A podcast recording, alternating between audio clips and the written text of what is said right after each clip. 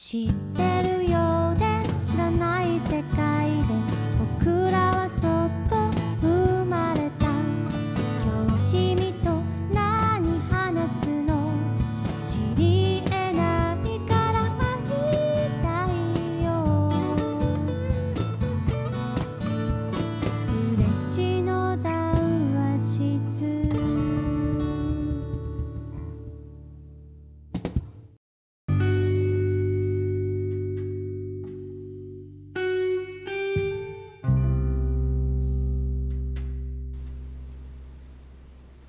ばんは。佐賀嬉野温泉で夜な夜な繰り広げられる秘密の談話室。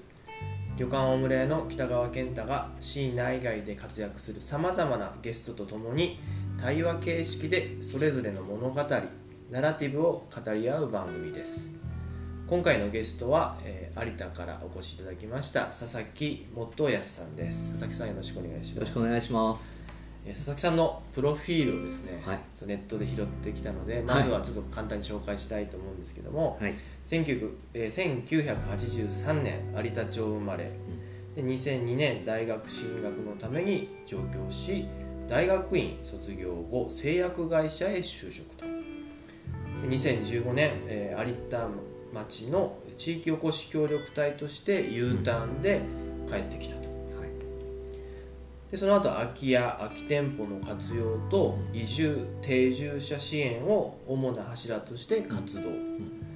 えーアトリエシェアハウスコネルをオープンして、えー空き店舗活用のイベント内山百貨店私も出たことあるんですけども内山百貨店の企画や運営に携わる。2018年より空き家や移住を通してこの町の暮らしを豊かにすることを目的とした NPO 法人ともすやの代表理事になるはい。ということなんですけども、はい。はいえー佐々木さんのその、まあ、今、えートモス屋であったりとかですね、えーコネルでやってる活動を簡単にはい説明いただきたいと思うんですけども、はい。えーっと、まあ、NPO 法人ともすやっていうのを、えーっと、2018年の8月に立ち上げてやってるんですけど、まあ、何をやってる団体かっていうと、まあ、一言で言うと、まあ、街づくり的なことを何でもやる何でも屋さんなんですよね、うんで空き家と移住っていうのは、まあ、その前の地域おこし協力隊を3年間やってた時からあの、まあ、町からやってくれって言われて渡されたミッションだったんですよ、うん。でそれを、まあ、ずっとやってたんですよ。でまあそれがようやく3年ぐらい経って面白くなってきたんですよね自分の中ででようやくなんかいろんな人たちが関わってくれるようになったり、空き家っていうキーワードでその見てもらえるようになってきたのに、まあ、そこでやめたらもったいないな、せっかく面白くなってきたのにっていうことで、まあ、それをちょっとツールとして、あのまあ、武武器として使うようなまあ、地づくりの NPO 法人を作ろうっていうことで、今やってます。それが2018年。2そうですね。年目ということはい今にもうすぐ2年経ちます、はい、今日はですね、まあ、はい。佐々木さんとともにこう、佐賀の移住うん。のこれまでとこれからみたいな、はいはい。えーテーマで話せたらと思います、うんでもう一人今日ゲストに来ていただいておりまして、えー、嬉野の綿谷別荘の、えー小原義元さんです。よろしくお願いいたします。お願いこの番組の準レギュラーとしてですね、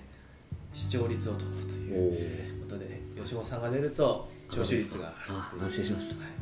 今後対応していこうかなと思ってますけども、はい。えー吉本さんの綿谷別荘は、えー今サテライトオフィス事業ということで、今、えー東京の、えーウェブ制作企画プロモーション会社のイノベーションパートナーズさんが、えーそれこそ、えー旅館の一室をオフィス化し、えー関東から一人移住で現地採用の一人ということで、旅館が、えー観光で泊まる場所じゃなくてまあ働く場、えー住む場として今そういった活動も始めましたので、えー吉本さんと共に今後のその佐賀の移住であったりとか、えー仕事をする場生産する場としての佐賀みたいな、えー展望とか逆にこういう可能性があるんじゃないかっていうのも話せたらいいなと思いますので今日はよろしくお願いししくますお願いします。楽しみです。でですね、まあ、移住が佐々木さん楽しくなってこの事業を始めたという、はい言われたんですけどもどういったところが面白いな楽しいなと思われたんですか？そうですねあの移住ってなんかすごいこう窓口なんですけど最最初のなんかその町に来る窓口になるんですよ、うん。一番最初になんか面白い人知れるっていうなんか役得な感じがあって。なるほど。はい、でそれがなんかだんだんこうそれをやってればやってるほどなんかどんどん面白い人がまた面白い人を呼んできたりして、うん。なんか自分自身がすごい出会いをこうん。ういただけるチャンスがどんどん増えてって、うんうんでそれで、まあ、特に自分がこうこの人絶対来てほしいなと思ったらなんていうかなんか初っ端からこういうのもなんですけどこう私的感情じゃないですけどもうこの人は絶対有田のためにっていうか、まあ、自分があのここで暮らしててこの人がこういうふうにハマってったらいいなとかいうこう思いも持ちながらなんかこう頑張れるんですよね、うんうん。なんかそれがすごい楽しくって、うんうん。うん、なんかそうですだからあ有田にもう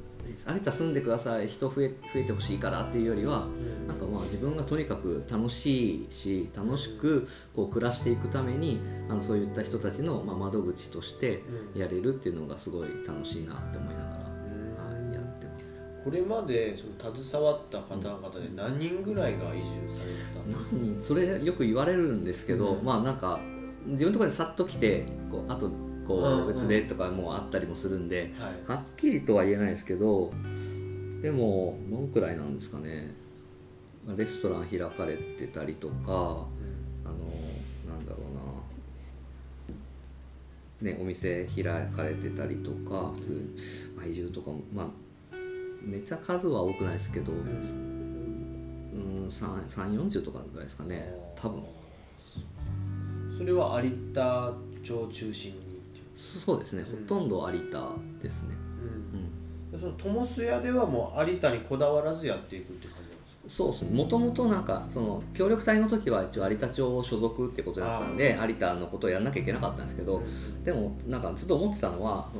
なんか有田のことばっか押してもでうん。有田に囲っても面白くないなって思ってで人それぞれそのやっぱこの人は武雄とか嬉野の方がなんか面白くやれそうとかそういうことまあ隣の同じような町波佐見町って長崎うんあるけどこっちの方がもっとこう自由度高くやれるからとかいろいろあるじゃないですか。うんなんかそういったのは前々から思ってたしそのそういうのも含めて有田のポテンシャルとか価値だと思ってたので今はあの有田っていうことに限定せずに他のところの魅力とかうん。あのそうやってあの移住のサポートしてる人たちとうん。こう手を組んであのやっているっていう感じです。うん今友須屋は何人スタッフがいらっしゃる？んですスタッフはメインで動いてるのは3三人。人ですね。かはい、会員さんは今16人うん。です。会員っていうのはその受け入れ先っていう？あいやえっとまあその NPO 法人としての会員。正会員さんがそのくらいです。えーあそうなんですね。はい。その有田がそういう移住を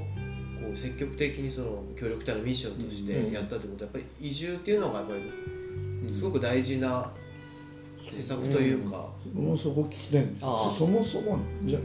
や移住ってそもそも何なのかなっていう。あいや、はいはい。例えば移住なんて別になくていいんじゃない？うんうん。うん。別に何もこの町の経済変わんないしとか、うんうんそもそも何なんっていううんところですよね。はいはい。町にとっていいことなとのか本人にとってとか、いやはい。例えば田東京で疲れて田舎暮らししたい私移住するわっていうその趣旨はよくわかるんですよ、はいはい。うん自分がそうだったら、うんうん。でも受け入れる側とかのうん。こととかそもそも移住っていうことの目的というか、うん。どういうちょっと概念みたいなのがうん知りたいですね。そうですね、まあ、概念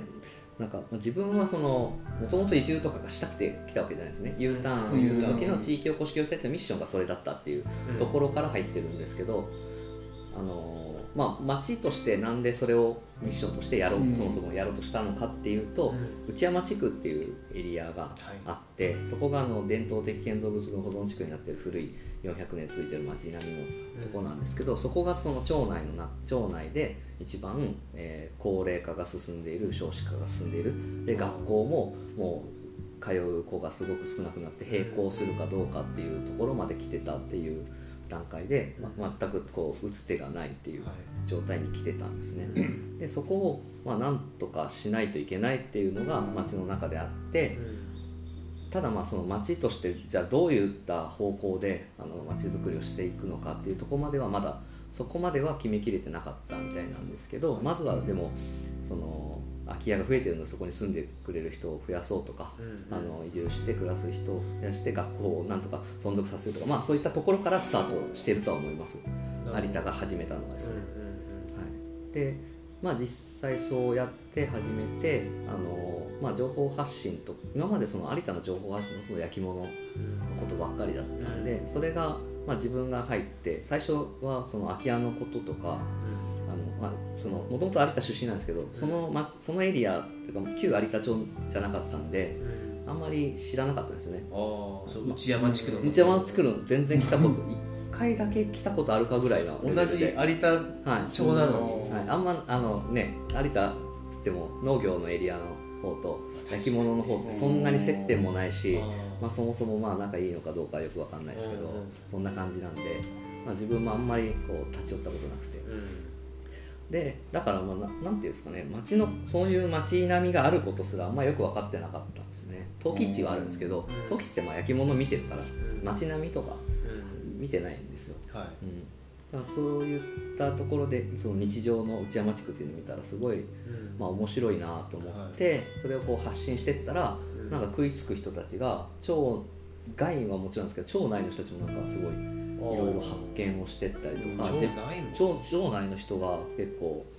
みんな盛り上がっておあの有田からっていうフェイスブックページを当時やってたんですけど、うん。そしたらなんかいろんな人たちが「ここまでよそこまでよ」とか「あそこ行ってみんしゃい」とかおこう言ってくれたりしてでそれでそれをまた別の町民の人が見てなんかあそうだったんだみたいな。でだんだんなんかここの暮らしというか文化いいなみたいななってなんかそれをまた外の人が見ていいなって思ったりとか、あー。なんかそういったのが生まれてた感じします、その協力隊として移住をミッションとしてうん、その活動されたと思うんですけど、はい。まず最初にやったことって何なんですか？そのブログですか？あそうですね。最初空き家と移住って言われたんですけどもともと僕は製薬会社で研究してたんですよ、全く全然違う。んですそのに研究員なんですか？い1週間前というか3日前ぐらい僕フラスコ振ってたんですよ。直前なんか直前に決まったんでこの転職急に辞めるっていうからもう慌てて引き継ぎして実験してっていう感じでですぐ来て。空き家といこれまたね180度違うっていう言い方もおかしい、そうそう。フラスコと空き家が180度ずれてるかどうかもちょっとよくわかんないですけど、まあ、90度以上はずれてるんでしょうね、そうですね。そうですね。へなんかそんな感じだったんでえ、うん、めちゃくちゃじゃないですか。だからわかわかんないですよ。い移住のことも。あいやそもそも移住のことやるのに有田のこと知らないですからね。有田のことを全然知らないしうん。空き家とか、全くその自分の気持ちと別のところで帰ってきてはい、移住の仕事をさせられたって感じですね。だったんで全然知らなかったんでだからやることがなかったんですよ。街歩きしてなんか自分で変だなって面白いなと思うとこをこう発見して写真撮ってうん。Facebook に上げるみたいな。なんかそういったことしかなかったんですけどは結果的にはそれがすごく後々いいい方向につながったんですけど、その後次の段階というのは何を始めたんですか？あのーまあその空き家のことをややる中で空き物件インフォメーションっていう、まあ、町がやってる町内の空き家情報をまとめて発信してるところがあったんですよでそこにあったんですけどなんか全然動かなかったんですよね当初。見る人もあんまりいないしここに出しても物件が動かない。あるいは物件が増えていかないっていう状況があってでなんかこっちがこう空き家使いたい人いっぱいいますよとか、うん。なんか使ったらこんな可能性ありますよとか言ってもなんかあんまりこうみんなピンとこなかった。んですよね、うん。だから僕もなんか説得力ないじゃないですか。フラスコ振ってた人間が急に空き家いいですよって言っても お前に何が分かるって話なんで。だったんで、まあ、じゃあ自分でやってみようっていうことであのシェアハウスのコネルっていうのを作ることにしたんです。これはもうゲストハウス的な。あえっとシェアハあウス住むってことか。兼、まあ、シェアアトリエなんですよね、あのああの2階の。あそうですそうです。あの焼き物屋さんのはいはいはい。2階あそうそうそう見にうんうんうんうん来ていただいたところです、あそこを作ろうってなったんですけど、はい。まあ、そのあの場所がちょうどあの有田町の内山地区の一番上の方上有田駅の近くになるんですけどあの辺が特にこう少子化高齢化が進んでるエリアであの空き家数もすごい多いっていうところだったんですね、であの焼き物屋のオーナーの中山さんがあのもうどがんかせんばちょっともうどうにもならんって40当時41歳2歳ぐらいだったんですけど、言ってきてもでもそのくらいの年代のオーナーさん全然いなかったんですよその辺に。だから話し合いをしても6070代の方ばっかりで、はい。なかなか新しいアイデア出てこなくて、動きがなんか新しい動き全然作れないっていうのがあって、でなんかせっかくこう熱意あるしこの人と、まあ、めちゃくちゃ口悪いんで一緒にやるか迷ったんですけど で信じてやってみようと思って。で2階を借りて自分が借りてで回収費をお互いに半々で出してで一緒に作った場所なんですよ。で結構すぐ入居があったんですよそうですね。あそこ実は全部自分の手でやってるんですよ、あの業者さん。DIY 全く入れなくて、うん。壁を塗ったり天壁作ったりとかもしてたんですけど、うん。1年近くかけたんですよ。ずっと発信してたんですよそれ、あそのそしたらだから工事途中もね。だから作る、完成するまでに15060人ぐらいの人に手伝ってもらいながらあと途中でクラウドファンディング挟んだりとか、うん。まあ、しながらやってたんでまあできる前から結構こう関係者がいて焼き物関係の人もいたんでうん。そそれを情報を知ってあの作ってる途中から一人入居したんですよね、作ってる途中から？はもう一緒に作業するって感じ？作業しよう本当は作業したかったんですけどもうすごい仕事をいっぱいやってたからその彼女は。作業員が止まってるみたいな。そうそうそう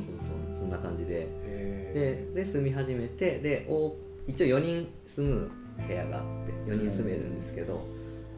途中で1人住んでで完成して1ヶ月で、えーっと2人入ってきてでその23ヶ月後にまた1人入ってっていう感じで、ー。へはい、結構スムーズにいきました。ね、ー。それはななぜスムーズにいった？かやっぱりその情報発信？情報発信もそうなんですけどあとはそのやっぱニニーズとしてあってあの例えばそのタイミングで佐賀大学の有田キャンパスっていうのができたんですよなるほど。はい。あの養業大学校っていうのがあったんですけどそれがあの佐大になって変わってうん。で佐大の学生さんたちが、まあ、住む場所が必要だっていうことになったんだけどそういう学生が住むようなアパートがあんまりなくてっていうとこもあったんであの大学側があのそういう安く住める場所ないかっていうので町に対して言ってたんですよね。なるほど。でそのうちを紹介してもらってうん。で僕この間行かなかったですけどこう23年連続さ佐賀佐大まで行って有田のこう物件の紹介を、まあ、そのコネルも含めて物件の紹介をさせてもらうっていうなんか SF 不動産屋さんみたいなことをさせてもらったりして。営業の機会があったんですね最初から。他のその島地でもそういう移住の取り組みってやられてると思うんですけど、うんうん。その佐々木さん的な人って他にいらっしゃるんですか？そういううまくいってる方なんですか有田どうなんでしょうね。あの多分県内で移住をメインでメインメインと、まあ、柱の一つでやってるところは唐津の NPO 法人の松野さんっていうところとかあとは、えー、と三瀬の NPO 人村区さんとかそういったところがあるかなとは思います、うん、どうなんですかね。有田がうまくいってるかどうかはうん。分かんないですけどなんかそうですね。いろんな機会を与えてもらってるしなんかいろんな人明らかにいろんな人たちがはい。関わるようになってうん。きてるな有田にっていうのは思いますね。ああなるほど、うん。そういうどうぞ。うん2018年が2年間でそのさっきの3 4 0人ぐらい。あまあ、もっといやその協力隊時代から含めて。含めまあそうなんかそう考えるとだって全く有田町と基本関係がなかった方々ってことですよねそうまあ必ずしもそういうわけではないかもしれないです。U ターンのタイミングだったりもしたんで、まあ、その自分のとこが空き家の紹介をうん。するページを持ってたんで、まあ、だからそういうつながりができたところもうん。あります。純粋に移住でもう全部こういろいろサポートしたっていうの以外にもその経由して物件買われてっていうのを含んでるんですけど。僕はですねなんかこう佐々木さんの取り組み見てて他と違うなと思うのは、佐々木さんの顔がちゃんと出てるんですよ、ああ。ホームページとかその情報サイトにね。うんうん。で他の空き家バンクとか見てみてももう空き家バンクっていう言葉と物件の写真だけであ人が出てないから、はなんかちょっとこう親近感も含めて安心感がうん。薄いような気がしてて、あ。やっぱりこう佐々木さんであったりそのスタッフの方たちの、なんか顔がうん。まずトップページとかに出てきてるので、なんかこう相談しやすいのかなっていうのはなんか第一印象としてそう。感じたりとせか。世話焼きさんっていうことですよね、うんうんうんうん。うんうんそうそういわゆる世話を焼いてはいくれるっていうことうんうんうですよね、ん。今日も電話朝一本み三重県の方から、へはい。まあ、有田にその方は家を持ってるっていうのでーうん。どうにかしたいっていう相談があったんあですけど。誰かに貸したいみたいな、はい。うん。でもやっぱホームページ見てこうあのどの方ですか？僕の、ね、どれですかってあ真ん中です。あ真ん中のさ佐々木さんねみたいな感じで。やっぱなんかちょっと少し話がリラックスしてできるっていうのはありましたね、やっぱそこがいいのかなと思って、うん。うんそれを見てましたけどね。ありがとうございます。そうです、うんどうぞ。不動産屋とは全く違うんですよね。そうなんです。だからかこうあそうなんか面白いですね。空き家でなるとまず不動産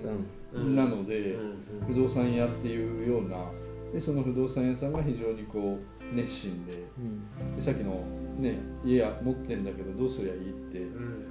多分普通に考えたら不動産屋の仕事だと思うんですよね、うんうんうんうん。なんか、でそれがね佐々木さんに来るっていうところがちょっと面白いですね。面白いでででその辺が多分移住とか空き家とか、うんであとさっきおっしゃったのそもそも何なんでしょうねって言ったら、まあ、有田のその町の課題解決みたいなうん。ところが原点になってるわけですね、はい。さっきの内山地区の廃校寸前とか、はい。はい。でそれから町内外で評価を受けて、うん。エコネムとかっていうのがあって、まあ、タイミングよく佐賀キャンパスがあったとか、まあ、その辺とあとまあ佐々木さんとの力量なんでしょうけどなんか不動産屋との決定的にもちろん違うけど取り扱ってる内容は割とかぶってるところそうですね。がありますよ。なんか自分自身もその不動産業としてやった方がいいのかなって思うこともあるしそもそもその NPO 法人を継続させていくためにうん。収益をどんどん、継続的に上げていかないといけないって考えた時にそういう不動産みたいなのをやった方がいいのかなって思ってそのそれこそ NPO に立ち上げてしばらくはずっと思ってたんですけどただなんかそれをしてしまうと決定的にこうできなくなるのがその他の不動産屋さんとのこうなんですかね。あテリトリーがそうもうすでにこういろいろやられてるとこと僕は一緒あの協力体制と作ってちょっと空き家の見学ツアーをやったりとかしてたんですけど、まあ多分なちょっと今までと違う関係性になってくるなとかそれがいいのか悪いのか分かんないですけどーあのなんそうなるなとは思ってるんですよ、まあ、今も分かんないんですけどただちょっと今はとりあえず取らない状態でただまあ知識はもうちょっとつけたいんで宅建士とかの資格は取りたいんですけど、あうん。ただその自分たちは不動産業としてはやらずにできるところまでやってみたいなっていう思いがあって、ーあの去年いや去年じゃないな。この4月からあの有田町の空き物件活用推進ネットワークっていうのを作ってうん。元モス屋と町内の不動産屋さん3社とうんあと司法書士行政書士さんと一緒にちょっとチームを作ってて月1回ミーティングして、うん。あのうちにこう問い合わせ来たちょっと難易度の高めのうん。あの物件のことだったりとかあの移住相談のこととかをちょっとそこでみんなで解決を図ろうっていうのをやったりあるいはそのもっと先進的にやってる地域があるんでそういったところのこう情報を一緒に共有しよう勉強会をやったりとかっていうのをちょっと動かし始めたそういうことやってる地域ってあるんですかね？どうな不動産屋さんも一緒にやってるってことでしょライバルなそうそうそうそう。それが面白いところで面白いですちょうどその3社代替わりしたんですよ。結構最ここ数年以内に。あその不動産屋が、うん。でまあその不動産屋たちにいろいろ言うなって言われるかもしれないですけどやっぱこのままじゃダメだって思ってるんですよみんな。まあそうですよね、不動産業界。人も減るわ、は商売同じような感覚でやってて。で有田って、まあ、有田どこもかもしれないですけど高いんですよね結構物件いや嬉野も言われますよ、うん。結構高いねって言われます、やっぱ昔多分いい時代とかをあそうそう。過ごしてるところはやっぱプライシングが落ちない、はい。嬉野は多分観光うん価格なんですね、うん。なんでで有田も多分有田焼の、そうそうですね。流星を極めてた時代に上り詰めたのが、はい。多分下げれないままとかなんですそうなかね。んですよねそうなるとそういうお金持ってる人しか入ってこれないし、うん。新しいチャレンチャレンジしたい人とか入ってこれないんですよね、はい。資本資金を持ってない人たち、だからそれだとやっぱ新しいこと起き起きないしうん。やっぱりそのもうちょっとあのそういった業界自体も変えていかないといけんねって思っている人たちがたまたままあ揃ってあの一緒に横並び横一緒にこう面白いその組織というかその中でつながりですよね。不動産屋と三移社住をやってるある意味コンサルティング的な相談業と市と行政とそうですね。あそうそこに有田町も入ってます、うん町の行政も入ってっていう。でもある意味大事かもですね。これから本当に人口減少の中でうん。この町の存続のために互いライバルだった不動産屋同士が手を組むっていうことは逆にやっていかないとうん。だからいけないですよ変なし全部抑えれるってことですよね。そのあね。その取り扱いができるってことですよね、そうですね。結三構社しかないのであれば、うん。まあ、他にも実はあるんですよ。ちっちゃくやってたりとかあー。ああるいはまあ町外の不動産屋さんが有田の時計持ってたりもするんで完全にではないですけど、まあ、かなりこう動いてるところが一緒にあの参加してくださってるんでうん結構対外は抑えられるしうん。なんかちょっと場合によってはこうまだ不動産に出てないところに対してもアプローチできる可能性があるかな。ね。で司法書士さんとか入れてるのがその要はふ相続とかあのなんかいろんなこう権利関係とか土地の問題とかいろいろ抱えてるとこ多いんですよね。あのオーナーさんは売りたいと思ってるんだけどそのそれできないところとかそういったところもでそういったところで結構いいいい物件だったりするのがあるんでそういったところの問題解決もできる。でしかもうちはその移住をやってるんでマッチングうん。あのすることができるっていうところが、まあ、強みかなと思ってて。相談するところからマッチングして次の利用者が住むところまで全部やる。トモス屋はそのマッチングして成立したらやっと報酬が来るって感じですか？え今ねまだ全然報酬取るポイント作ってない。です作作んないといけない。ね。作んないといけないなと思うんですけど。さっきの不動産業やれば儲かるかもっていうところもやってはならないということで譲りました、いやうん。でそうですね。トモス屋も今の話だとだいぶ譲ってます。どこまで譲るやつ？そうですね。なんか譲りたい。譲る屋譲り。譲り屋に変えた方がいい なんか譲りたいからじゃないないんですけどどっかでそのそういう方向転換じゃないですけど取るとか取るっていうふうにしないといけないなとは思うんですけどそうですね。まあ状現状として今できるんですよね。なんなんだかいろんなうんことを、まあ、他にもいろいろやってるから、まあ、お金とか食っていけるそれこそちょっと茶碗もなかってもうなんかお菓子を作ろうとしてたりそうですね。あ作って今ちょっと売り始めてるんですけど、うん。なんか少しこう収入を得るところを作ったりなんかいろんなところといろいろやったりみたいな。してまあ今できてるんである程度。できるところまでちょっとやってみようかなっていうのは。今の形でね。今の形で、うん。でそれがまあちょっと難しいなと思った時にやっぱ少しシフトをチェンジするっていう。まあ少しまあある程度見据えながらやりたいですけどちょっと今ここでやれるとこまでやってとりあえずもうちょっと動きを作るとこまでやりたいなって確かになんか今までないポジションの人ってことでしょ？会ったことないですし、ね。うん。なんかどうやって食ってんのかってすごいろんな人に言われるんですけど。コンサルタント以上に怪しい職業。そうですね。この世で一番怪しいのが怪しいかもしれないそれを超えてますね。怪しい人だね。怪しい人なんですよね。すごく。いやでも面白いですね。その一個お聞きしたいのはその製薬会社の時から、その次から次へとその問題解決とか発想の転換みたいなのはもともと正確でお持ちなんですよ。例えばさっきのあ空き物件で情報発信うまくいかなかったんですよ実は、って言った後にもう即コネルを作るっていう話っていうのをはいされてその後まあ佐大のキャンパスとか、まあ、うんラッキーパンチみたいな、その運も良かったですみたいな話ですけどこの辺がその研究者でなんかもう一個のことを没頭する。でなんか起点があのボンボン聞くよりももう一点集中であ研究員になったとか例えばそういうそもそももともともうん。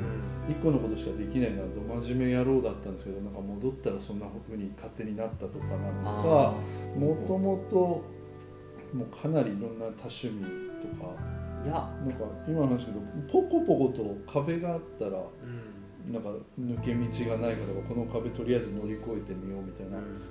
どん。どんどんどんさっきのモナカの話なんですよ。そうですね。うん、結構多動症なんですか 多ど分多分それ僕もなんか考えてたんですけどそういうタイプじゃあんまなかったんですけど多分もとは。多分。もう黙々と研究そうただですね多分研究者だったからだと思うんですよ。で実験をずっとしてたからうん。実験あ研究者ってすごいこういろんな情報をしら仕入れるじゃないですか。はい。調べて。はいでその僕は分析っていう部門で分析科学っていうのをやってたんですよね。この粉の中に何が含まれてるのかを調べるってそれをどうやって調べたらその分離分析分離することができてそれがその量っていうのは定量 定量できるかと。か。やってたんですけどでもそれをやるためにはすごい情報をいっぱい仕入れないといけないしとりあえずやってみないといけないし失敗しないといけないしそうか。実験ってトライアンドエラーですもんね。そうなんですそよ。でれがビジネスに変わっ多たんですかねフィールドは。粉から、はい。めっちゃ失敗しないといけないですよね。うん。失敗めっちゃしないと成功する結果出てこないから、パウダー業界から。ビジネスに。ビジネスにね。変わったんですね。へはあ、そうなるほどね。失敗慣れしてたのかもしれないですーなるほど。ちょっと今日の名言かも。佐賀にとかまあ有田に移住したいっていう人はどういう人が多いですか？ああ。なんかなんですかね。いい感じな人が多いなって思います。いい感じ なんかそのめちゃこうこうギラギラした感じでもなくでもなんか心の中になんかこう自分がしたいものとか大事にしてるものみたいなのをちゃんと持ってて。でもなんかこうみんなとこう調和して暮らすこととかその街を大事にすることとかなんかそういった感覚も持ってる。意識が高い。そうです。そういうちゃんとこううん。考えとか文脈を持ってやってくる人が、そうですね。ね逆に言うとなんかまあそういう人じゃないとなかなかまだその有田とかであこうしっかりとこう生活を作っていくのってあもうもちろんどっかに勤めてあの、ね、ある程度やるっていうのはできるとは思うんですけど、うん。それでもチャレンチャレンジだと思うんで、うん、ある程度そういうなんか自分自分を持っている人っていうか、はい、そういった人たちが多いのかなってえ思います。なんか僕聞きたかった移住する方々で今まで出会われた方で共通する傾向とかあるんですかっていう第一質問であなんでそういうことなんですね。職業的にはだどういう人が多いですか？自営業というかその自分で何かやってる方だったりとか。どういう人が多いですかね。焼き,、まあ、焼き物にかん何かしら関係してるとかはあるとは思うんですけど。ななんだろうなみんな。業種でもすごい様々だと思いますね。ただなんか、まあ、クリエイティブですかね。ものづくりをするかあるいはそういう場場とか機械を作ったりと機械とかそういうなんかなかった空チャンス空間を作るとかそういった感じの人が多い気がします。うん。ん年齢的には？年齢が結構幅広いですね。若い。まだめっちゃ若い20代とかそんな多くないと思うんですけど30ぐらいから50代とかぐらいですかね。結構幅広くでも50代ってとまだね現役ですよね、そうですね。5060ぐらいかな、うん。っていうんですかね。まあ、そのものづくりクリエイティブな人が多いっていうのは、まあ、有田の特性でも、多分そうなんだろうなかもしれないですうね、ん。まあねうちに移住してきたあの大門さんと中村さんもやっぱりこう中村さんが焼き物やってるから、やっぱり陶土屋さんが塩田にあるとかはい釉薬有田で手に入るとかいう、うんまあ、そう血のりもあったので、うん嬉しのにっていうのもあったので、結構焼き物やりたい人とかはやっぱり適してるんでしょうね。そうですね、そうか。うん。で今ほら又谷別荘ではい。こうサテライトオフィスで、ねすごいですね。あれはどう思われました？いやなんかあなんか旅館がそういうことをやりだしたと思ってうんうん最初はなんかあなんかそれだともう勝てないなって思ったりしたんですけどそういうなんか外から来る人を受け入れて、あの住んでもらってうん。働いてみたいなのを自分たちもその企業誘致的なところではい。あのしたいなって思ってたんですけど、うんうん最初はそういう感じにちょっと捉えちゃったんですけどでもでもなんかなんだろうなそのそれまでちょっと有田やっぱりそれでも有田っていうところにちょっとこだわってたんだなっていうのは自分でも思って。あでもすぐ近くにそういった場所があるってめちゃくちゃこういいことだなって思うようになって。だったあそっかその自分たちで無理してなんかそういうなんか要はいうちは有田の場合ってそんなになんか居心地のいい空間を作るっていうことまでやるとするとすごいお金もかかっちゃうし時間もかかっちゃうしうん無理な部分があるんですけど嬉野がそれができるのであればそこで、ね、そういったものを求める人にはそこに行ってもらえばいいし、はい。あるいはそこに住みながら有田でなんか関わって仕事をするっていうことがまあ、住むのは有田とかね。うん、なんかいろんなか関わり方ができる、うん増やせるんじゃないかなって思いました。先ほどいやもう単純に僕思ったのはさ佐々木さんを頭に友須屋不動産屋3社行政書士有田町でっていうのがあったじゃん、で私とか健太さんは多分それの嬉野版ってうん今後移住とかそのサテライトとかこの嬉野にも空き家の商店街結構あるんですけどなかなかうまくいかないっていう、でこの辺も佐々木さんにこういやそれはうまくいきませんよとかノウハウ絶対お持ちなんで、はい。その辺をなんか別に今日じゃなくてですね、うん。なんかしっかり関わってる方々呼んでなんかあの指南してほしいんですけどうん。その嬉野の分に佐々木さんがコーディネートで入ってもらえばいいんだなと思ったんですよ。そうですね。まあ友須屋もうん有田だけじゃなくて、うん。うん。そうですね。だから有田町とは全く嬉野は違うので、うん。多分さっきの座組の、まあ、基本の骨格は変わらないと思うんですけど有田町が移住にかけてる予算とか思いとか担当者の,、あのね、どのぐらいいらっしゃるとあと嬉野市はまたまたそこから違うじゃないですか。はい。だからその嬉野の座組を我々がなんか組んでもしくは組む前から佐々木さんに「あだったら嬉野こうした方がいいですよ」うん。さっきおっしゃったようなもう旅館っていうのが30件あるじゃないですか、うん。でこのウィズコロナでうん。どこもかしこもうちに限らずですよ、はい。確実に部屋は空いている。でもちろん、ね、ゲストだけで売っていければいいんですけど、まあ、ちょっと本当にしんどい時間がしばらくは続く、はいだからもう期間限定でサテライトするとかもう半永久的にして収入の稼ぎの一本にするとか多分いろんな考えがこの後バーって出てくると思いますし、もう何を健太さんと私が、まあ、そういう嬉野モデルみたいなのを作れたらその本当に観光に身を置いてる我々としても全国うん。もう本当に大箱旅館だけで成り立ってるような地もありますからですね、うん。だからなんかそういうところにこうなんていうの一つのモデルでそこにリソースが提供されていいものになったら今度また嬉野に戻してほしいとかですよ、だからなんかさっきの有田で佐々木さんが使作られたやつを、うん。でも嬉野版に佐々木さんが来てもらって、うん。なんかそんな感じですよね。ででその2箱でまた有田と嬉野でこうね共通する何かをしていくとかですよ、まあそれの佐賀県版ができる。できるそうそういうことですよね。さっきのにあの三瀬とかも唐津にも、うんうんさっきのあるとおっしゃったんで、うんまあ、その辺もあるとですね。やっぱりマッチングが大事ですもんね。そうですね。お客様というかそう移住したい人がどういうものを求めてるのかっていうのをちゃんとヒアリングしてうん。会うところを探すっていうお仕事じゃないですか、そうですねでそれがその一不動産屋さんだけだったらやっぱ自分の物件しかない、うんでそこで合わなかったら諦めちゃうとかうんもあるかもだけど、佐々木さんのような立場の人がいろんな情報を持ってて、こっちに行った方がいいよこっちに行った方がいいよっていうある意味指南ですよね、うん。指南役みたいなところなんでしょうかね。こういやありがたいですよね。その何もかもこう失敗をせずにこうある程度のコーディネートをしてくれるわけじゃないですか。うんそうですね。まあ、うん。思った通りになんていうんですかね。まあいかないことも結構ありますけどね、うんうんうんまあなんかちょっと違うなっていう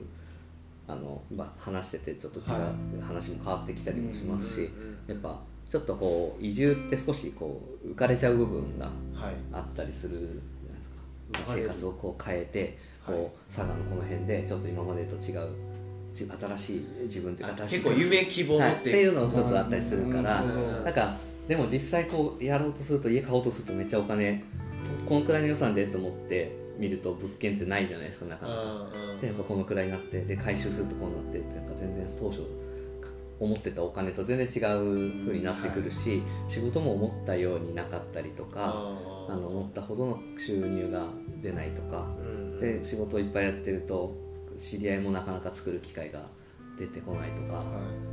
その辺がちょっとあったりするんで結構。でもそういうとこまで普通の不動産屋さん見ないですもんね。見ない、うん、それそれをやってるってことでしょ、うん。そうですね。なんかい移住って結構いろんな自治体がやってるんですよ。移住はい。移住って、うん。でこう来たらいくら払おいくら出しますよっていうこうんう奨励金があったりとか、そういったのが多いんですけどただじゃあ来てからその人たちがあのちゃんとそこに暮らすっていうところをうん。見てるかというと行政はやらないんですよ。大概の行政やってないんですよ。うん。あのそそのそこが大事なんでしょうね。そのソフソフト面のケアというか、やっぱりこう佐々木さんがいることである意味その大家さんみたいな、うん。町の大家さんみたいな感じですよね、うん。なんかこそそもそも移住ってやっぱプラスの話で移住者は来るんですかね。あそれともん。なんかマイナスで移住してくる人も。マイナスで移住は下向いて移住してくる人もいるんですかね。あんまり出会ったことないさっきのウキウキっていう方がやっぱり新しい第二の人生とかの方がそう多いと。いう方がやっぱ多いんですよね。ネガティブな人もたまにいますけど なかなかやっぱ話ポンとっていかないですもんね。うん。ああ、そうかそうか、はい。うんじゃあ移住したい人はそれも基本もう90%以上プラスで、うんで逆に言うと全国の市町村は、えっと、移住者はごめんいらんっていう始末って全国にあるんですか？あもう絶対ウェルカムなあんでもなんか面白いのは聞いたのは移住って言ってないところうんの方が集まってたりするあその移住者が全国的に見てすごい移住者が集まってるところっていうのは移住施策って打ってなかったりするんですよ。えほう自治体が。じゃなくてそのうん。地地区の人が暮らしてる人たちがそのめっちゃ面白いことをやってるとかそういった外からどんどん人を受け入れてるとか、うんそういったことをや自然にこう動いてるところが勝手に移住者が増えてる。いやーわかる気がする、はだからこのねうん。番組にも話に出ました真鶴町というね、うん。神奈川のやってるところは3年間で300人ですよ、うん。それはゲストハウスの真鶴出版っていうゲストハウスのあのご夫婦が街を案内したり街を紹介したりして。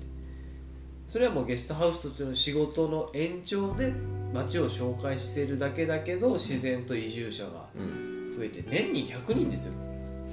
ごいですうね、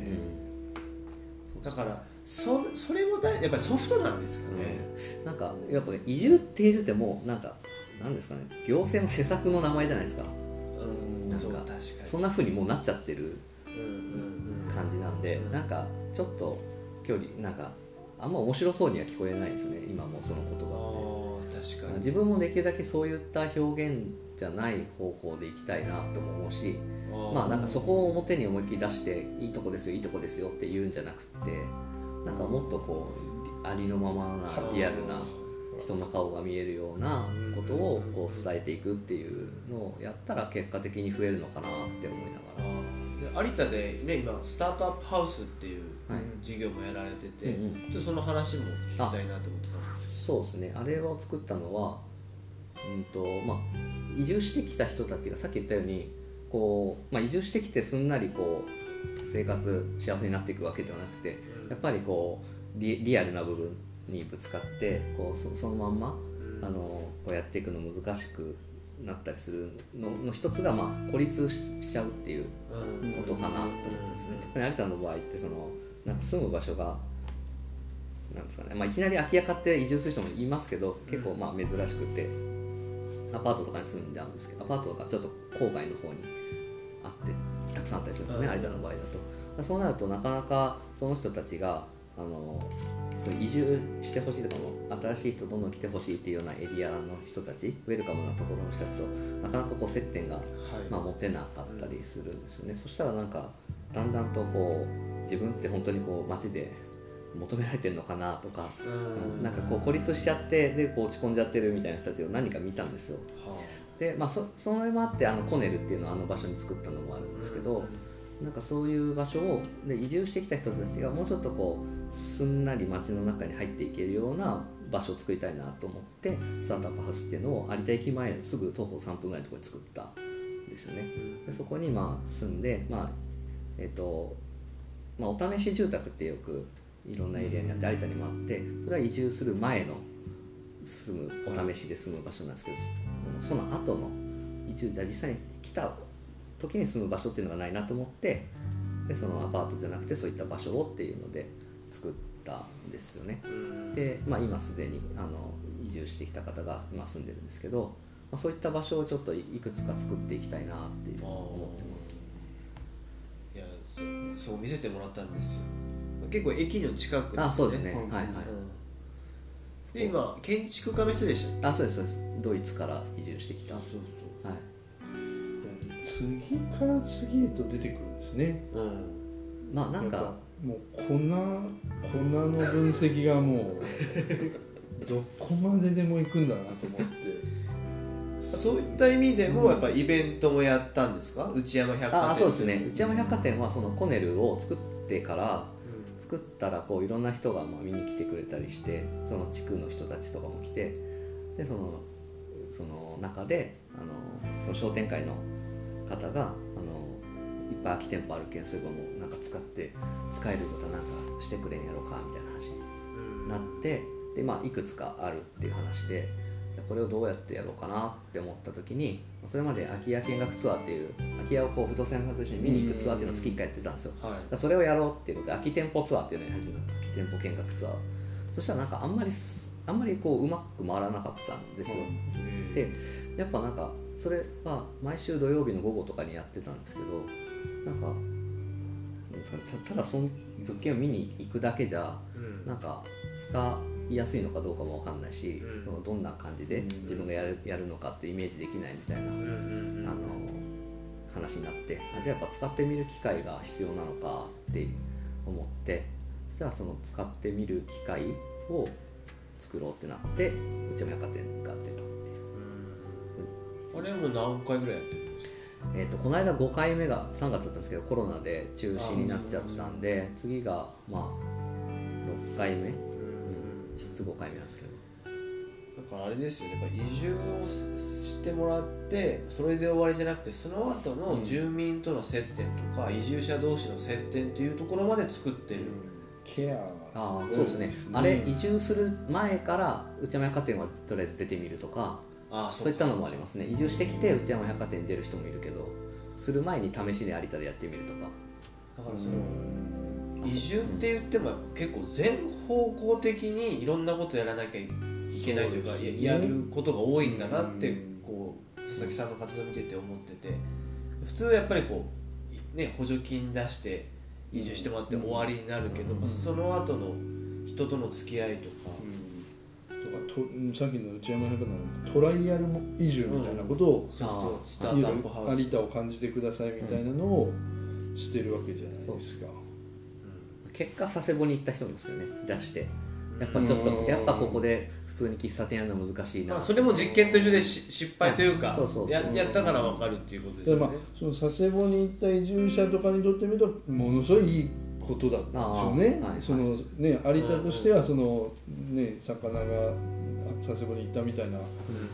側面もあるけどそのその佐世保に行った方からすると非常に良かったっていう。それそそそこまでしてるってすごいですね。なんか結局なんか今の時代ってその仮に別に住まなくても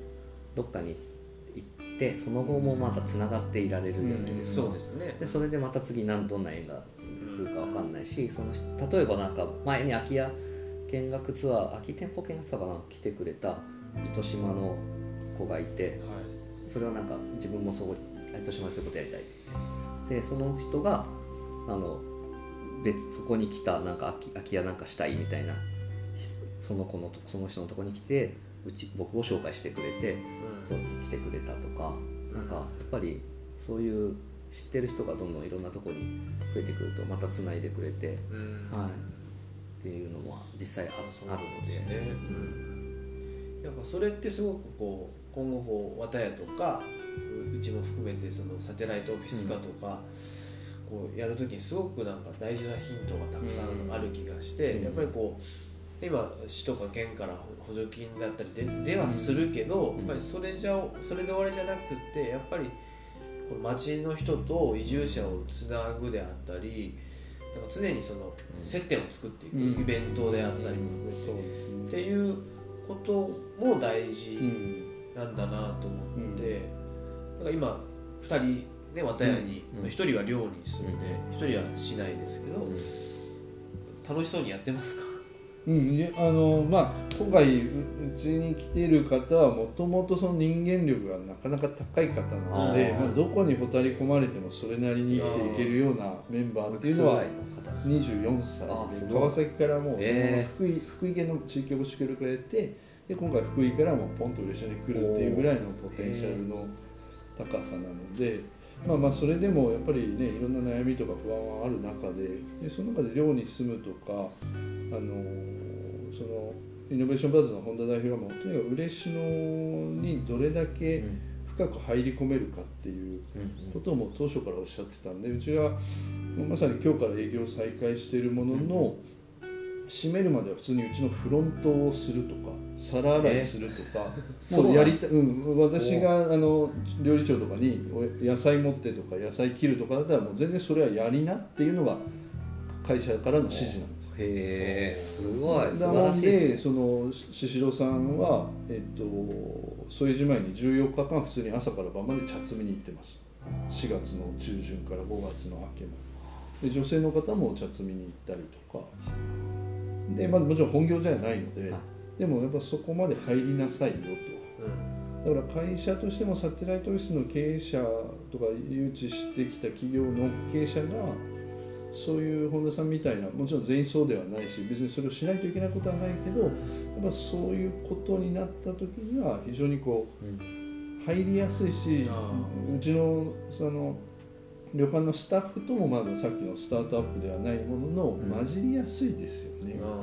そうですで寮に住むから風邪ひいたとかなんだったら多分もう宍戸さんの部屋には多分誰かが弁当を持っていたりする関係にはもうすでになってると思うんですよ。うんうんでこれが多分佐々木さんがそういうふうに孤立させないとか、そそういうふうにならないように佐々木さんも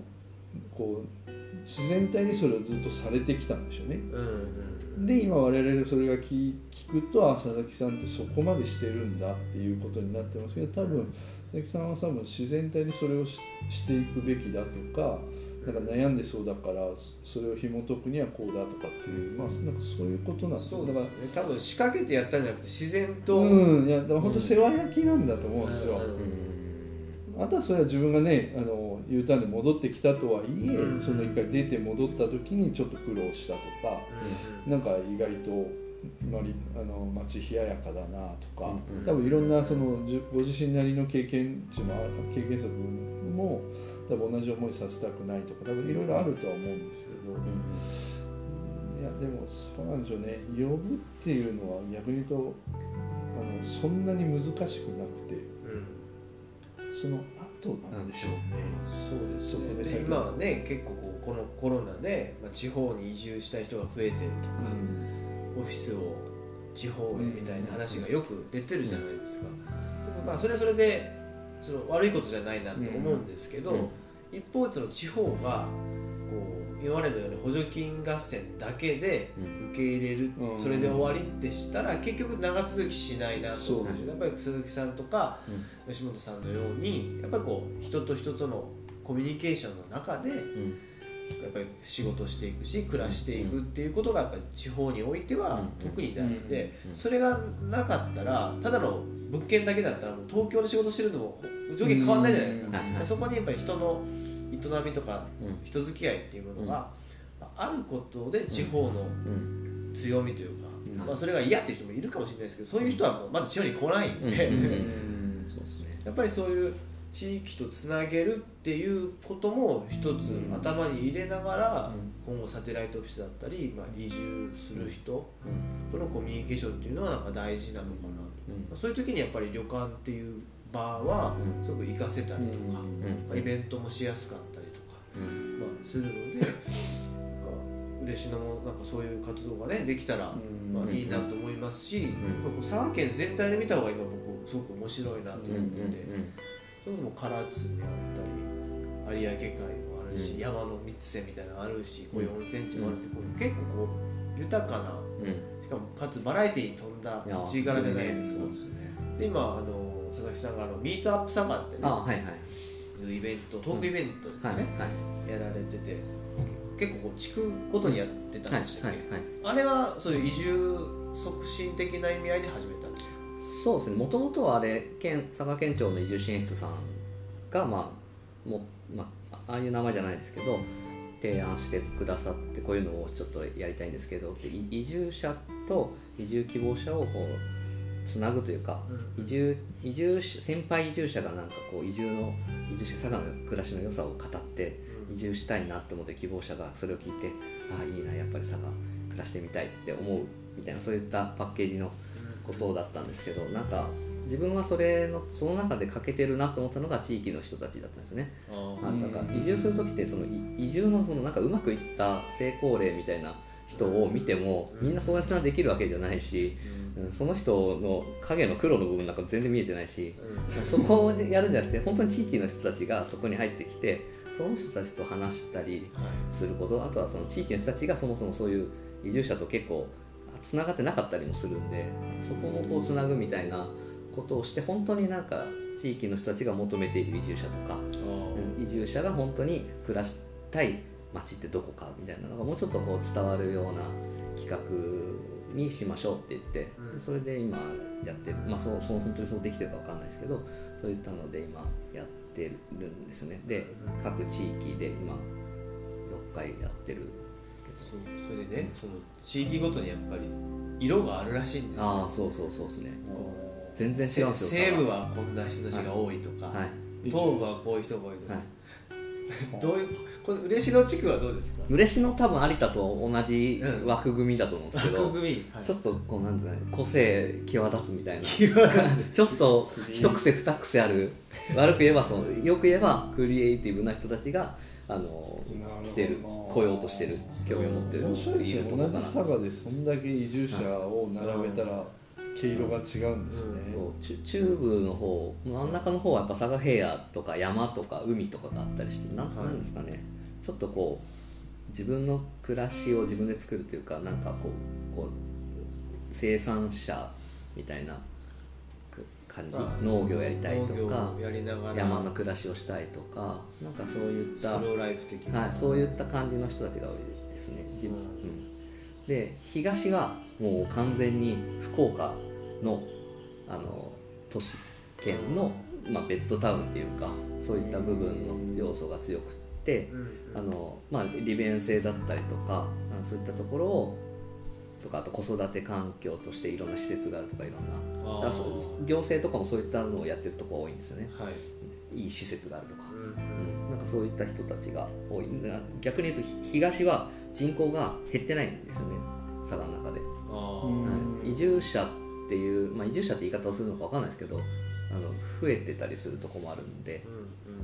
あ人口人口自体減ってないとこも全く減うんいってない福岡都市圏のベッドタウン的に増えてるっていそうですそうです。そうですね。まあ逆に言うとだからこそこうその地域のプレイヤーみたいな人たちがそんなにこう出てきてないっていうところも。まあ、いわゆるその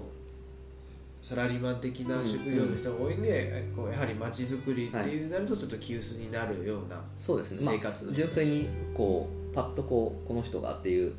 人がそんなに出てきてないっていうところもあるしまあでもそれでも少しずつ動きが出始めてる木山とか結構際立ってる人も出てきてるので、まあ、その中でも動きはあるのはあるんですけど、うん、っていう感じですこれ1年間で全国とか佐賀県で移住してきた人とかいうデータは簡単にあ佐賀出るんですか？県とかだと多分あるとどどのぐらい移住するんですかね年間に？1万人とかもいかないんですかね県内どうどうですかね。そんなふうにそこまであんまり全全国でですよ。いやどどのぐらいがそもそも移住移住者人口とかってはい。それだと移住って距離とかどこまでが移住とかあるんいやですか？そうだよまあ、その隣嬉野から有田に引っ越すのが移住なのかいやそうそうそう。あ自分もそそその辺とかど、ねいやそういったのを気にしなきゃい。けないなとは思ってるんですけど、ね、はいい、や。というのが何かというと僕は健太さんに問うとじゃあ旅館がもうな何の影響もないとして。その15代目とか、はい。その僕がさんあのいなくなったらあの綿屋潰れるとかちょっとそういうことではなくて、うん移住しましょうと。うんうんどこ行きますっていう言われた時に、うん。そのそもそもここで商売をしても多分死ぬまでここに住むっていうのがほぼ約束されてるわけじゃないですか、まあまあ。我々の,、あの基本的な、うんそうですね。あの何もこの先なければですよ、うんうん。よっぽどのことが、はい。そうするとこれだけ佐々木さんの移住移住っていう話をしてても僕らにも移住っていう概念もへったくりもうんうん。せ選択肢がないっていうか我が人生に移住っていうことはないなっていうのうんがある中で、うんさあどこ行こうかなってななるとかその移住を機にじゃあどどういう職業に就くとかうんうんうんいやど自分にこう置き換えたら非常にいろいろこうんうんう面白いなと。前ロンドンって言ってませんでした？あー。そうですね。まあ僕はビートルズが好きなので。うんそうですね。ロンドン。だからロンドン。どうせ行くんだったら海外に海外にそうか。海外にいてそのビートルズはその音楽っていうことをもう本当に触れるっていうような生活とか。現地特派員としてまあ死ぬほど働くんでしょうね。どっちみちもうミラクル移住者来たぞってなるんでしょうね。そうですね、僕はあの多分エースでしょううん、ね、エースです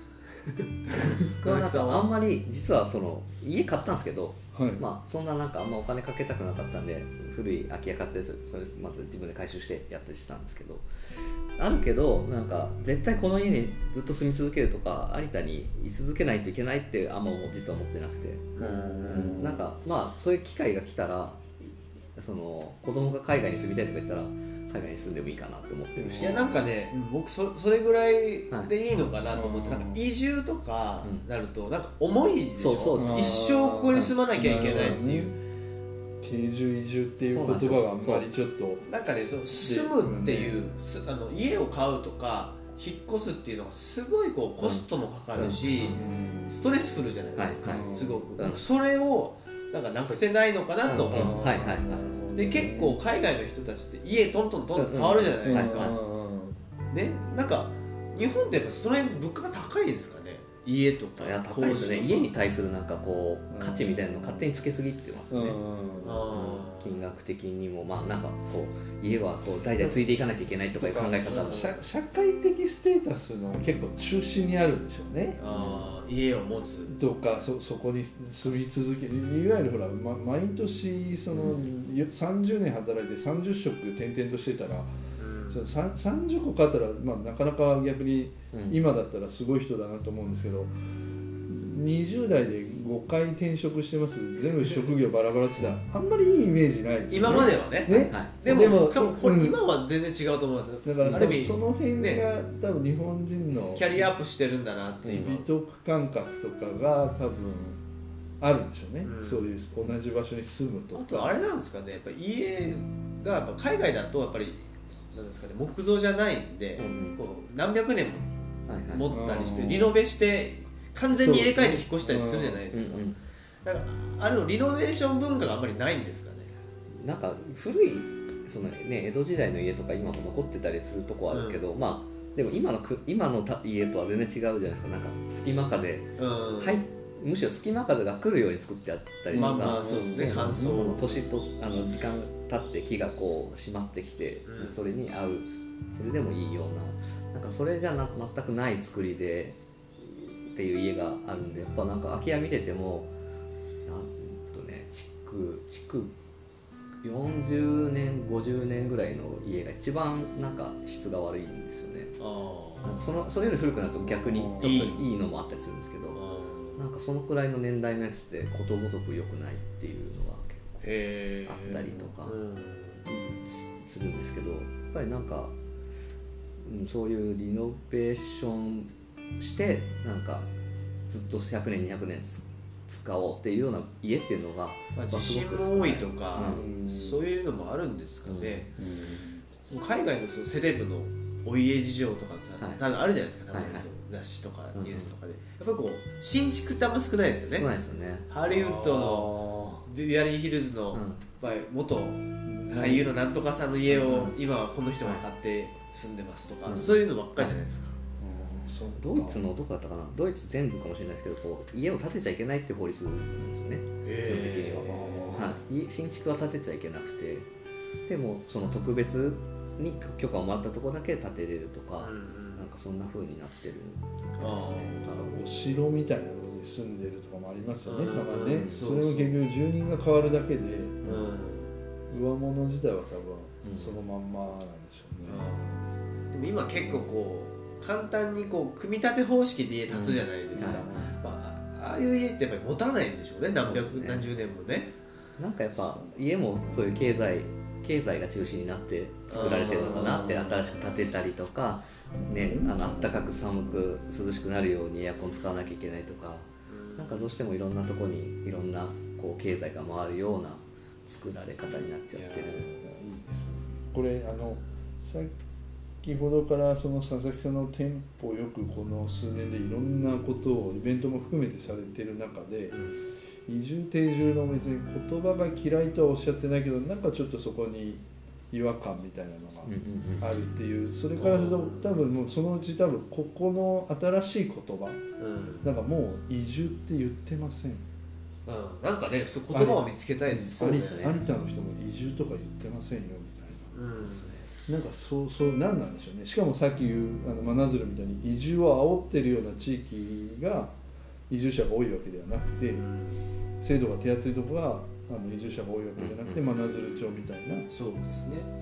そのもう自然と勝手にやっぱり集まるものだっていう、まあその辺のなんかこそうなんですよ。だから行政的に言えば本当に観光とか移住って全然違う分野縦割りなんですけど、まあ今すごくこうミックスされるというか、まうんうん。あ、消費者のね住民市民消費者の方が感覚が正しいので、まあそういうことなんですよね、うんあんまり移住移住って言ってる地域よりかはそうじゃない方が多いっていうことは、実際そうじゃない人の面から入ってあ、ここの暮らし心地いいな人たちがいい人間がいいなとか、そういうことなんでしょうね。でもた多分こう嬉野で今温泉旅館がの老舗の温泉旅館の人が組んでお茶のことをやってたりするとかってすごいなんかイメージと全然違うしすごいなんか風通しが良さそうっていうか新しいことに。風通しが良さそうか。なんかその決まりきったなんかことだけじゃなくてなんか異業種でも関わっていけるとかなんかそういった部分が見えてる。その雰囲気をちゃんと見せることが大事なんでしょそううなんねで。すかね。うん。例えばこうやって今有田から呼んでもらってうんこういうふうに話をしできてることを、まあ、こうやって発信するわけじゃないですか、なんかそういったことうんっていうのがなんか、あここだったらなんか面白いことやれそうだなって思ってもらえうんうんるとか、なんかなんかい今まさにこれがさ移住の方につながってたりとかうん。するような気しますけどね、このポッドキャスト来て移住来たら面白いですよね。ちょっと面白いですよね。め市長にめちゃくちゃ褒めてもらいました。なかなか褒められないからな褒めてもらいたい。ね。手柄にされちゃこうんの1時間ぐらい移住者1人ってすごいことですよね、ですねへそうか風通しが良いとかさっきのそその姿をそのありあいと見せるじゃなくて自然体で雰囲気をーそのウェブとかフェイスブックとかインスタとかにその住民の投稿を見てあこの間佐々木さんっていう人が出てたのにいろいろ書いてたけどあこの人たちなんだとかっていう何方向からそういう情報が集まるとうん。うんもういわゆるその風通しのいいブランディングが成立してるようなもんなんですよね。ちょっと嬉しいの一回ちょっと観光行ってみようとうん。今度 GoTo キャンペーンもあるからそれに、うんうんで行ってみてあやっぱり予想通り SNS で感じた風と一緒だったわみたいになって、もう私ここ決めたっていう、そういうことですよね。でその後にその制度を調べてくるぐらいで、うんちょうどいいんでしょうね、ん多分そうですこの町決めただからをいろんな情報を仕入れてきてくれた人が、まあ、僕らみたいなプレイヤーとつながる場と時間がいりますよね、うんうん。うんそうですね。うん、それがあのコペンハーゲンでやってるコミュニティディナーっていうものかもしれないし、なんか昨日ですね商店街のあの交流センターっていうところで、はい。まあ、座談会みたいのを議員さんがやってて呼ばれて行ったんですけど、なんかこうなんですかねああいう商店街のど真ん中にああるああいうオープンなところでコミュニティディナーみたいなのがあったらいいなと思ったんですよ。その座談会別にしてですね、なんかこう入り口もオープンだし、うんまあ、で佐々木さんも行ったことあるかもしれない。オープンエンさんがやって、うん。まあ、そういう意味でもあそこ作ったところはあるんですけど、うん。あれで例えばね1000円会費でこう誰でも入れますみたいな食事会を毎週金曜日やってますとかですよ、実際そういうのを昨日話をしたんですよね、町民の人が商店街のおばちゃんとかそれめちゃくちゃいいねって、でなんかやっぱりこうお菓子屋さんのおかみさんが言ってたんですけどやっぱりこんなコロナの時でも電話くださったりこう注文くださる人はやっぱりこう観光客で来たけど街の人と話してこう本当に嬉野のことが好きになったみたいな人たちばっかりらしいんですよ。うんうん。そういう観光客と旅館とか市民とかそれぞれ分断されてたものをやっぱりこうどこかで崩すうんうん。人間同士の付き合いとしてうん。ある意味仲間になるみたいな、やっうんぱりある意味ある意味仕掛けというか、まあ、あえてそのフリーな時間みたいなのを僕は作りたいなと思っててそれがスリッパ卓球だったかもしれない。です、ね。今こそスリッパ卓球なのかなとか、はいだから移住促進のツールが観光のそうそう、うん。入り口がね入り口が入り口観光で、うん。全部っていうあの移住のために観光やってるわけではもちろんないけども、今後さっきのコペンハーゲンの話もそういうことですよね。移住つまりここの町に住みたいわとかここになんとかなんかしばらくここにいたいと思わせるきっかけがまさに観光だったっていう。まず観光としてやっぱ入って泊まうんって、で市民と関わるうん。時間と場所がふらっと歩けばどこかに転がってるっていうところまで僕は作らないといけないのかなと思ってたんでやっぱり街の人にもこういう話をすることも大事だと思うしヨコさんああいうスリッパ卓球とかあと商店街の木原さんがやってるユーオンみたいな街中でうんバンド演奏してるみたいな。で昨日いい話が出たのが太田電機の奥さんが言ってたのが前こう玉屋旅館さんってあるじゃないですか坂の途中に、はいあそこの玄関先で玉屋の息子さんが学生高校生かな？がギターの練習をしてるっていうのでユーオンのメンバーと一緒に玄関先でこうセッションをしてたらしいんですよ、もう見えるところですね、そしたらうちに泊まってたお客さんがこう入ってきたらしいんですよ。何やってるの？でそのまま一緒になんかお酒飲んだりしてたんでそれが楽しかったしそのお客さんも絶対楽しかったはずだよ、そういうことでしょって言ってたんだけど、まさにそういうことで、だから玄関先でゲリラ的に何箇所かで何かやるっていいいんじゃないって言って、で昔岩村床屋さんが改装前はあの軒先のベランダでお父さんがクラシックギターいつも弾いてたんですよ。T シャツ1枚で、僕はあれ路上ライブって呼んでたんですけど、あれ今なくなって寂しいんですけどなんかそそういうなんか、うん。ゲリラ的なものに突然出会う喜びとか、はいなんかそういったことだなと思って、はい。なんか玄関先プロジェクトいいなと思ってですね、うん軒先プロジェク軒先。うん。なんか大きいイベントって今やりづらいけど、ああいいっすね。軒先でなんか炙って食べてるとか、それこそトなんかフォークギター片手にやってるとかなんかそういう軒先でなんかやってるおっちゃんおばちゃんとか若者がうん。こう商店街にいるってなんか変に店作るよりかはそっちがなんかそうですねまあさすで声かけますよね。なんかか何焼いてんですか？みたいな。ことでしょ？要は。そうそうそう。でその次にやっていくのもあ食べるっていう話にすぐなる、うんなる。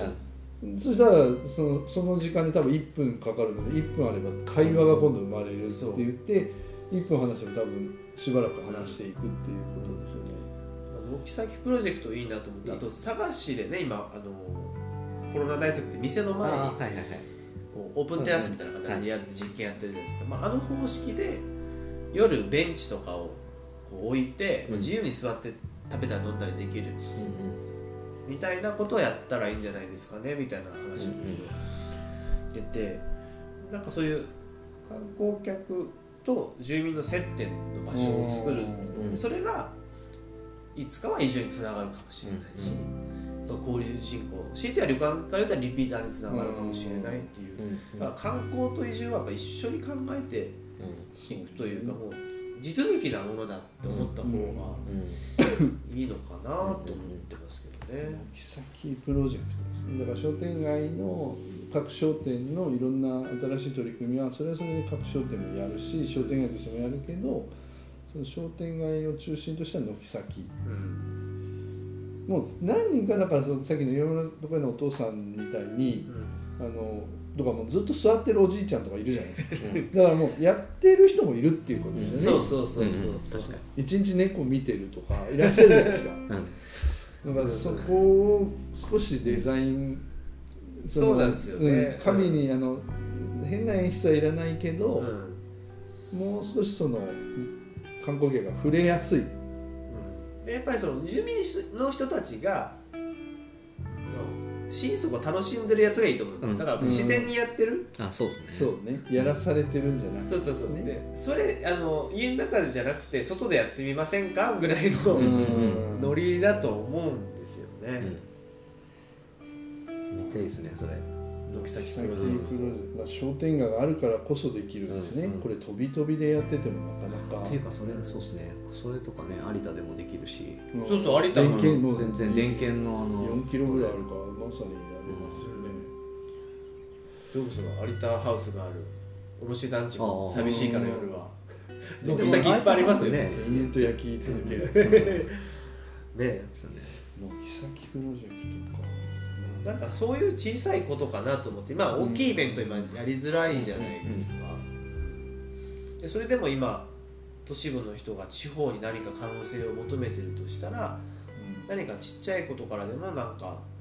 楽しいこととか、情報発信っていうのはやっぱりやった方がいいし、うん。GoTo キャンペーンがもあるんだったら人が動く可能性もあるし、うん。それこそそのいつかは地方に出てみたいみたいな人がうん。旅に出る可能性はいつもより多いと思うんですよね、うん。そんな時にやっぱりあこの住民みんな楽しそうみたいな、っていうのをちゃんとこう表現する。無理やりそれを作るんじゃなくて、自然と表現するみたいなのはなんか大事なんじゃないかなと思ってて。でも坂もねやっぱりこう面白い人多いっすよ。本当に、ね最近いろんな人とうんうん。ズームでお話ししてますけどこんな人いたんだとか、あと女性ですね、うん。女性がすごいなと思ってて、うん。吉本さんも旅館組合でもバンって言ったんですよ女性が少なすぎると、うんこれ会議では。はいはいはい。先進国はもう女性比率まで決まってるのみたいな、うで今もうズームとかあるんでこう家事の合間とかで出席できるわけですよ、ん。やっぱこうその母性が大事だなと思ってて、うん。ちょっとこう男性主義すぎるところがやっぱり、うんうんうんうん街づくりとかイベントもなんかあってもっとなんか女性だったり主婦とか子供さんも楽しめるような、その内容っていうのはそその本人たちからしか出ないこともあるので、なんかもっとこ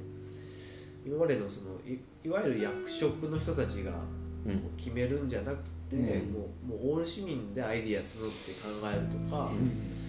もう実際そのねこう会議で出るその議題は決まってたらこういう話しますけどアイディアないですかとか SNS でポンってできるわけですよ、うんなんかそういうふうにやっぱりこう参加型うん。うんあと我が事にするというか、うん。一緒にやってる感をやっぱり作ってなんか自分も参加してるんだっていうふうに多分佐々木さんは思わせるような活動されてるからいろんな人たちがやってくると思うんかこう一緒にやってるとかやっぱり佐々木さんも多分こう人の話を聞いてその人はこういうことを求めてるんだ。だったらこういうことが必要なんじゃないかっていう、多分実験をされてると思う。そうそうですね。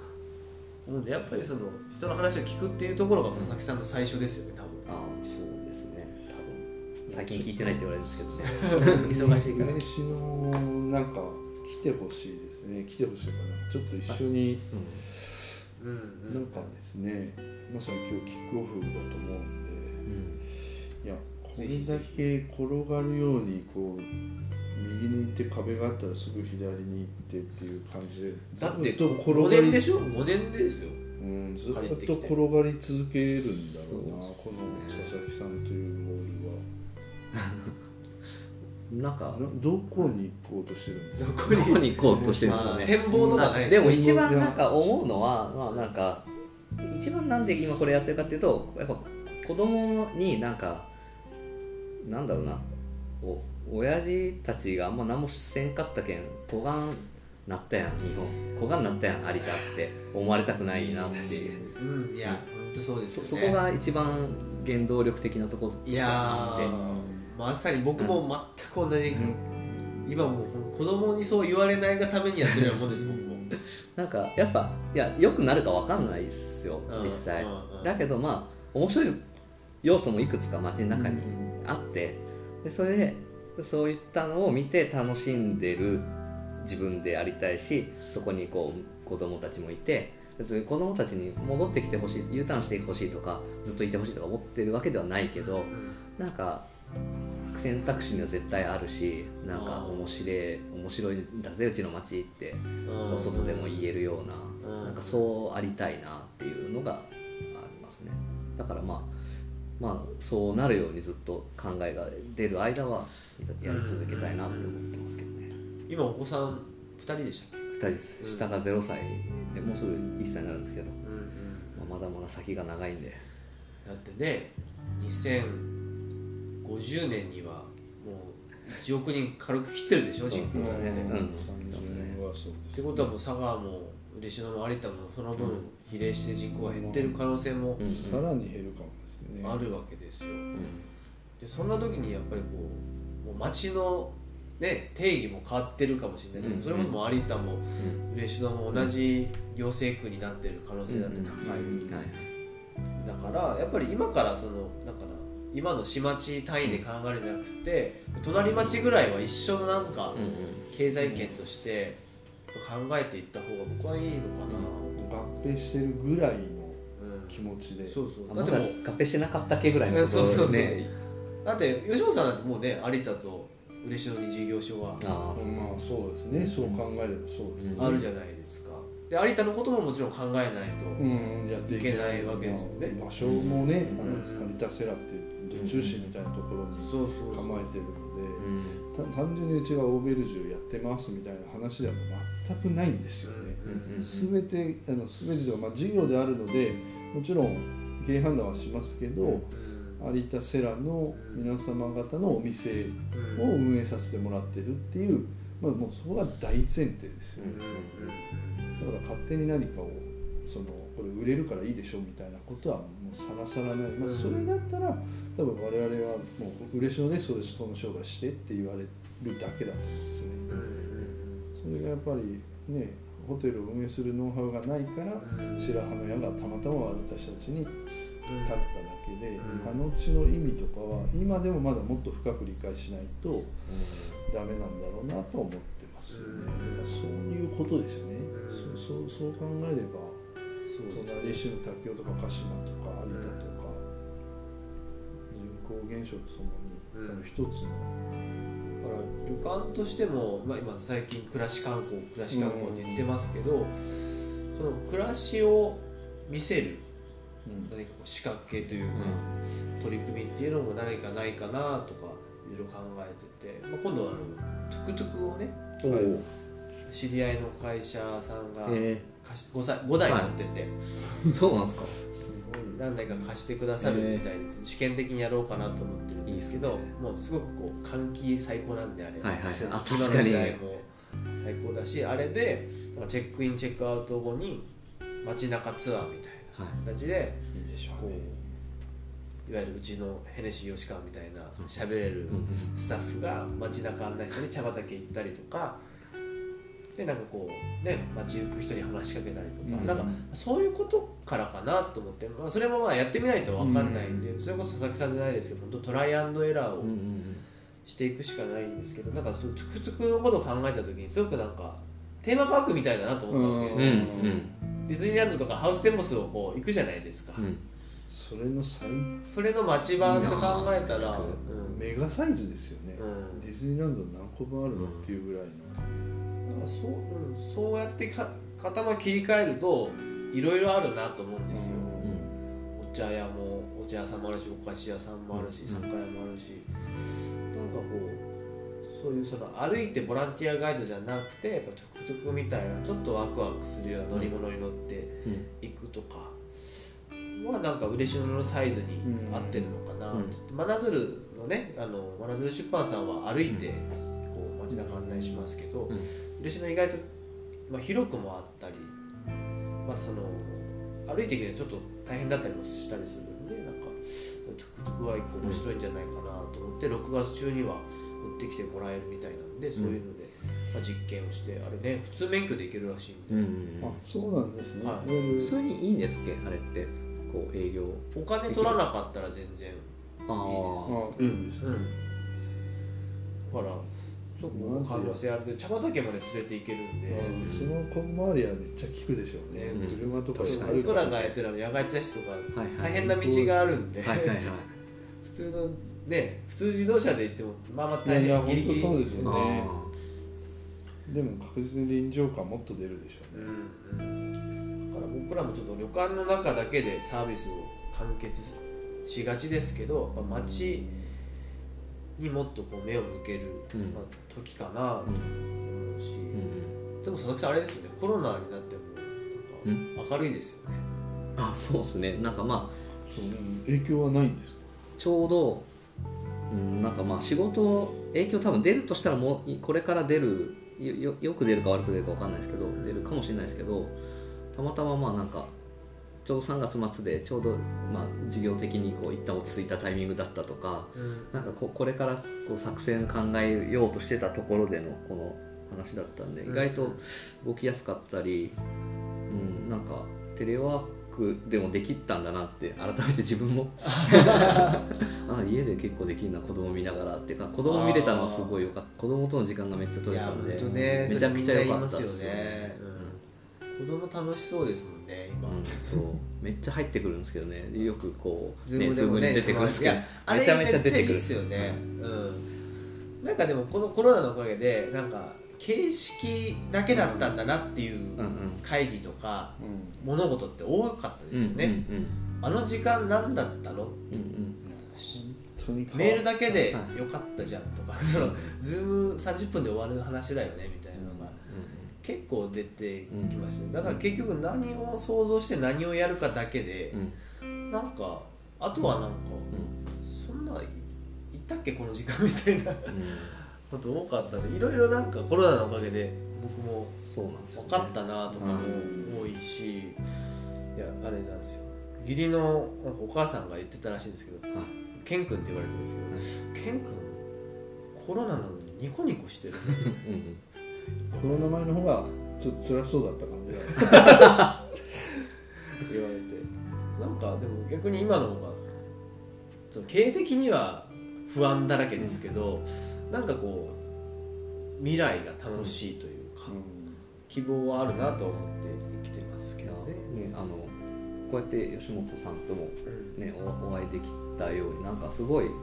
僕はなんかまあ健太さんのおかげなんですけど、うん。なんかよりこう嬉野とか佐賀がオープンになったなって思ってて。でもそれ大事ですよね、なんかそれがすごくいいことだと思うんですよ。だから結果的に、まあ、移住の話テーマでしたけどすごい今いいチャンスいい波に乗れてるんじゃないかなっていううんうん感じはしてます、いやそれこそなんかそのね風通しがいい雰囲気が、うん。を外に出すっていうのが、う今日キーワードで言ったんですけど、うん。それだから大事ですね、うん。はまあ、5そうですね。年散々移住やってきた人がいうん。物件のスペックよりも何よりも風通しの雰囲気をああいや絶対そうですよ。そうね。いやそうなんですよね。ここの街すすごいんですよとかぜひ来てくださいじゃなくて、嬉野ってなんか風通し良さそうだな。あそこうん、それこそねお茶農家と旅館が一緒にやってるしやってて写真に一緒写ってるとか、うん。で商店街もなんか、とにかくなんか大きなイベントにはなってないけどなんかしょっちゅういろいろやっててこれ絶対いっぱい失敗もしてるけどなんかいい人たちなんだろうねとか、うんそういうのを、まあ、うまく SNS とか使って、その情報だけは発信してる中で漏れてそれを感じ取ってくれて、うん雰囲気は風通しはっていうふうにな自然としたいってことですよね。そうなんですでなんかこうちゃいけどなんかやりたい人っているじゃないですか、うん。主婦の人たちとかでも、なんかちっちゃいマルシェやりたいとかですよ、で昨日僕思いついたのがそのいろいろ今給付金が出てるじゃないですか、はいだからちっちゃなイベント給付金ってしたらいいのになと思ったんですよ、うん。最大5万とかぐらいまでペラ1で目的何やりたいとか誰とみたいなのを書いてうん。市に提出してこう採択されたら、うんまあ、5万円支給してなんかチラシ代とか場所代とかになってなんか主婦たち5人がマルシェやりますとかなんかなんかイベントでいうと今大きいイベントできないから逆に。なんかそのちっちゃい自分たちが楽しむぐらいのイベントをもう10個も20個もなんか自然発生的にやってるみたいななんか小さなイベント給付金みたいなのがあったらうんすごく市民の満足度とかストレスも軽減されるし結構昨日いろんな意見が出たんですよ商店街にフラダンスやってる人が発表の場がないとか。でその場っていうのはもともと何百万もかけたイベントの中でやってたとかですよ。あるんですけどでも踊ろうと思えばどこでも踊れるじゃないですか。場所はあるからですね、うん。うん。いやそそうだからやりたいことをやりゃいいじゃんってうん。思ってて、でそれもなんかなんか一押し例えばうん。1万円くれますとか、うん5000円くれたらなんかチラシ代になるねとか、場所代の電気代になるねとかいうものがそその数万円とか何千円でいいから一押しがあればうん。やってみようかってなるじゃないですか、うん。認められた感があるから。で僕らみたいな勝手にやる人は勝手にやるんでしょうけど、やったことない人ってやっぱりこう,、そうですよね。場を与えられないとやっちゃいけないと思うんだけど、うん。例えばその小さなイベントどんどんやってくださいみたいなことやったらあじゃあもう毎週温泉公園で踊ろっかみたいな、いやそれいいでし5ょ万とか3万ってじゃあさあ自分のポケットマネーでっていうとやっぱ3とか5って言われた瞬間にうんうん、うん、来月とかっていうか一旦コロナ落ち着いてからもう一回話そうかってやっぱなる金額なんですよね、うんうんうんで事業者の3万5万は、うん。事業者としては全然負担ができるわけですね、うんうん。で今それすらもそのよしめようとかにはなってるものの、まあ、事業者の僕らの3万5万は多分やりやすいんですよ、うんうん。でそれがさっきの全く所属してない主婦であったりまあ、男女問わずそういうポジションがその自分一人でってなる人の3万5万っていうのはやっぱちょっと躊躇するはずなんですよね。うんうん。でそれをもうやりたい人間はそのぐらいのリスク負担せなっていうのは簡単だけど それを待ってても、うんうん。その今日現在やりたい人がいるところに対するじゃあうん誰がこのこの責任取るのってなった時にはさっきの一刀両断でやりたいやつがやりゃいいんだよっていうのは非常にナンセンスなんすがもう目の前にいるのが見えてればですね、うんうん本当に調べてもいなければですけど今健太さんが言うのめちゃくちゃいますからね。うん。うちの宍戸さんとかうん。古賀さんもイノベーションパートナーで所属しながらうん。宍戸さんは自然観察ツアーいわゆるナイトエコノミーをしたいとか、うん。うんそれで将来的には設計立てたいとか、古賀さんに至ってはその癒しっていううちに嫁いだので、うん旦那さんが。だから癒しをテーマにして人を幸せにするような事業をうんうん。やりたい、でもいきなり事業はできないから何かまずっていう。うんでそうすると結局今の話でじゃあ何かやったらってうん。いうことからしか正直ないじゃないですか。いきなり法人立てたらっていうならないので、ただそのペラ1で数万円でももらえるんだったらちょっと仲間と一緒にやってみようかうんみたいな、うん。なると思うんですよね、うん。なんかそこの一押しになるような気がしてて金額云々じゃなくて、で採択みたいな観光課とかどこどこが採択するか課長レベルでやるか分かりませんけどそれがある以上その勝手にも今度使えないでしょ？そうそうそのそうまあ責任もあるし。責任があるからね。ね、そこはやっぱ行政からお金出した方がいいし、市民もなんか認められてる感が出るから、でそれなんかねやっていくと、なんか行政とか観光協会の不満も減るような気がするんですよ、うん。やっぱり自分でやってみないと分かんないことってたくさんあるじゃないですか、うん。でやらない人にほどいろいろ言うわけです、うん。もっとああやれない、はいはい。でもやった人しか分からないことたくさんあるからみんな当事者になっちゃえばいい,、うん。い。いと思ってて、だからなんかそういうスタートアップじゃないけどそういったふうになんかお金を行政が出してあげる。お小遣い程度だけ出してあげるっていうのは僕変になんか給付金出すよりもいいんじゃないですかみたいな話をしたんですけどぜひ有田でやってください。内山百貨店ってやってるのがあれって全くこうもらってないんですよお金町から、うんで、えっと、全部こう基本的にはあのななんですか協賛金を全部あの通りを一軒一軒回って、あー。協賛。ああの開催エリア内のお店を回って、うんうん。でこうもらってやってで参加出店料が2日で6000円とか。うん。であれ家賃めちゃくちゃ安く貸してもらってるんですよ、へー。店舗。ありえないぐらい安い金額で。でそれで回しててでなんかそのコロナで 3, 3月中止したんですよね、であの時にこうやるかやらないかずっと迷ってたんですけどなんかそのしなんかでもただ空き店舗だったとこにうん。そのお店が開くだけじゃないですか、なんていうかうん別にイベントなんだけどうん。本当はイベントじゃない風にしたいんですよね、ただ空き店舗だったからお店が入ってるだけなのその2日間、うんうんうん。だから別にイベントじゃないですよってこう自然発生的なものですよってなったらうん。別にできるのになとかその時思ったりしててなんかなんか今さ今のそのなんか勝手にそこで、ねやうん。やるっていうなんかそういうふうに内山百貨店自体がなってったらいいなっていうのは前々から思ってたことだったりもしたんでなんかそうどうしたらそうなるのかなって今なんかちょっとヒントをもらったような気もするしでもなんかそのそそうですね。今そのまあうちがお金をもらう町からとかもらわないことをうん。まあ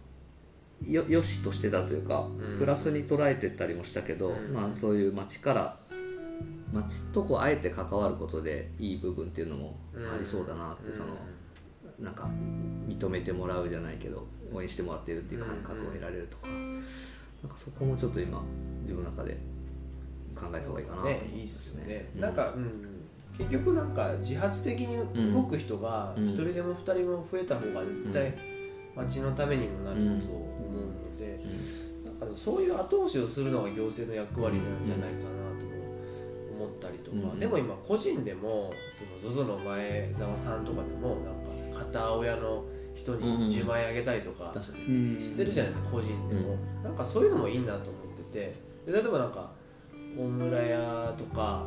なんか茶時とかでもなんかお金が余ってるんだったら、うんなん。か例えば茶畑で何かやってみませんか？って2万円出します。みたいな、アイディア募ってなんか、まあ、る意味出資するみたいな。うんのもなんかお互いのためになんかファンドみたいな、うんうん。なんかその自分たちだけでやって考えようと思うけどなんか自分が持ってる少ないお金を一緒にシェアしてアイディアと人気をシェアしながらやるっていうなんかあるファンドの考え方ってすごくいいなと思ってて、まあ、そんなこともいろいろ考えながらうんやってますけども、まあ、今日はねだいぶ1時間半お話ししてきましたけども、いやちょっと佐々木さんいいですね。お今日ね初対面のおはい二人だったので、ちょっと嬉野にお呼びして。うん、今後またね食事でもしながらいろいろお話ししたりとか、はい、一緒にややれることはやって嬉野に移住する人はもう佐々木さん。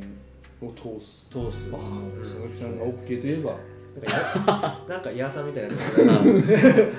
でも佐々木さんあれですよ。から僕声かけてもらってねお付き合い始まったからそうですはい内山百貨店に、ね、出てくださいっていうので、そういうお声かけのおかげで。そう。